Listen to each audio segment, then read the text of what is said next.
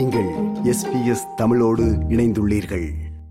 தமிழக ஆளுநர் R N Ravi மீண்டும் ஓர் சர்ச்சையில் சிக்கியுள்ளார். மார்க்சிசம் குறித்தும் கால் மார்க்ஸ் குறித்தும் தமிழக ஆளுநர் ஆர் என் ரவி சமீபத்தில் தெரிவித்த கருத்துக்கள் தான் இந்த சர்ச்சைகளுக்கு வழிவகுத்துள்ளது. இந்த செய்தியின் பின்னணி என்னவென்றால் கடந்த சில நாட்களுக்கு முன்பு ஆளுநர் மாளிகையில் நடைபெற்ற நிகழ்ச்சியில் பேசிய ஆளுநர் ஆர் என் ரவி கால்மார்க்ஸ் பற்றி சில சர்ச்சையான கருத்துக்களை தெரிவித்தார். எழுபத்தி ஐந்து ஆண்டுகளுக்கு பிறகும் இந்தியாவில் பலர் ஏழைகளாக இருப்பதற்கு காரணம் மேற்கத்திய கலாச்சாரம் மற்றும் மேற்கத்திய மனநிலையை பின்பற்றுவதே காரணம் என்று கூறினார் R N Ravi.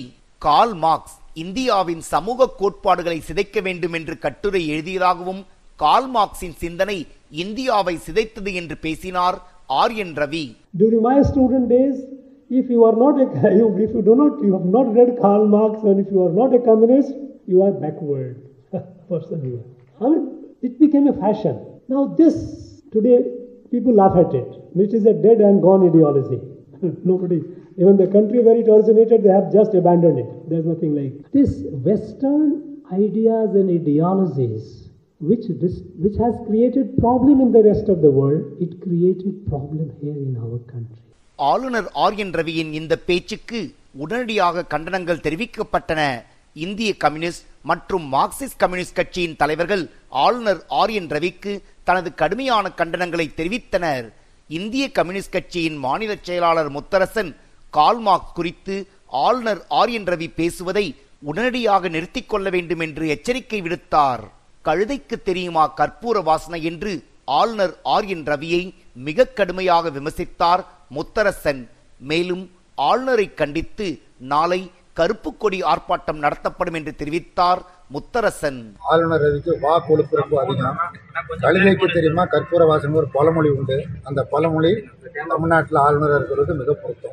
அவ்வளோதான் இந்த கண்டித்து இன்றைக்கு ஆர்ப்பாட்டம் நடைபெறுகிறது. வருகிற இருபத்தி எட்டாம் தேதி மார்ச் குறித்து அவதூறாக பேசியதை கண்டு வருகிற இருபத்தி எட்டாம் தேதி தமிழ்நாடு முழுவதும் இந்திய கம்யூனிஸ்ட் கட்சியின் சார்பில் ஆர்ப்பாட்டம் நடத்தப்படும்.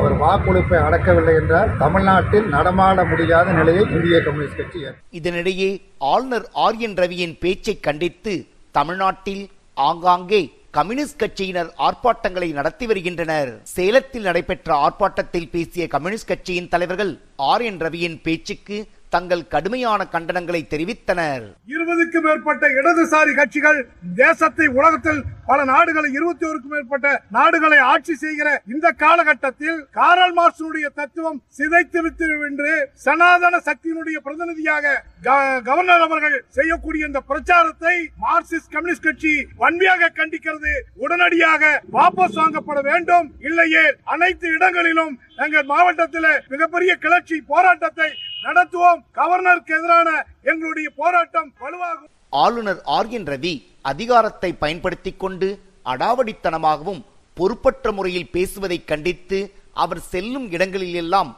கருப்பு கொடியேந்தி ஆர்ப்பாட்டம் நடத்தப்படும் என்று மார்க்சிஸ்ட் கம்யூனிஸ்ட் கட்சியின் தமிழ்நாடு மாநில செயற்குழு முடிவு செய்துள்ளதாக அறிவிக்கப்பட்டுள்ளது. ஆளுநர் ஆர் என் ரவி அரசியல் கட்சி பிரமுகர் போல் செயல்படுவதாக விமர்சித்துள்ளார் உயர்கல்வித்துறை அமைச்சர் பொன்முடி.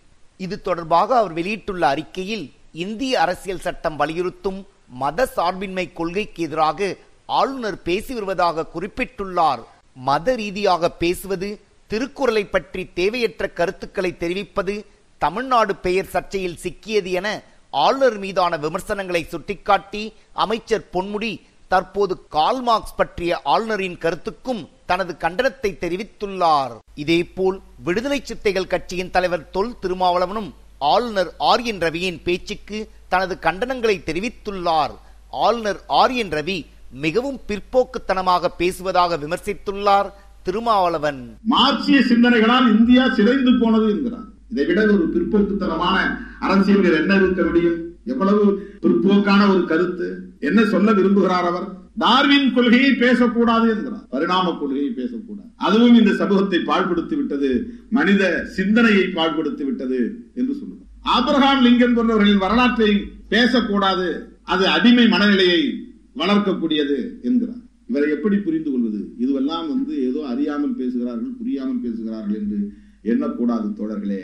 திட்டமிட்டே கருத்தியல் குழப்பத்தை இங்கே உருவாக்க வேண்டும் என்று முயற்சிக்கிறார் கம்யூனிசத்தை எதிர்க்கிறார்கள்.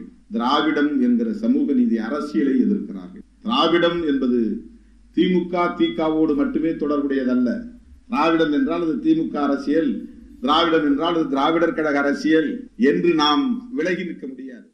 கடந்த ஒரு வருடத்திற்கு மேலாகவே ஆளுநர் ஆர் என் ரவி மற்றும் திமுக அரசுக்கிடையே மோதல் போக்கு நீடித்து வரும் நிலையில் தற்போது இடதுசாரி அமைப்புகளும் ஆளுநருக்கு எதிராக தங்கள் கண்டனங்களை தெரிவித்து வருகின்றனர். மேலும் ஆரியன் ரவியை திரும்பப் பெற வேண்டும் என்று திமுக உள்ளிட்ட கட்சிகள் தொடர்ச்சியாக மத்திய அரசை வலியுறுத்தி வருகின்றன. இது எஸ்பிஎஸ் வானொலியின் பார்வையில் நிகழ்ச்சிக்காக தமிழகத்திலிருந்து ராஜ்.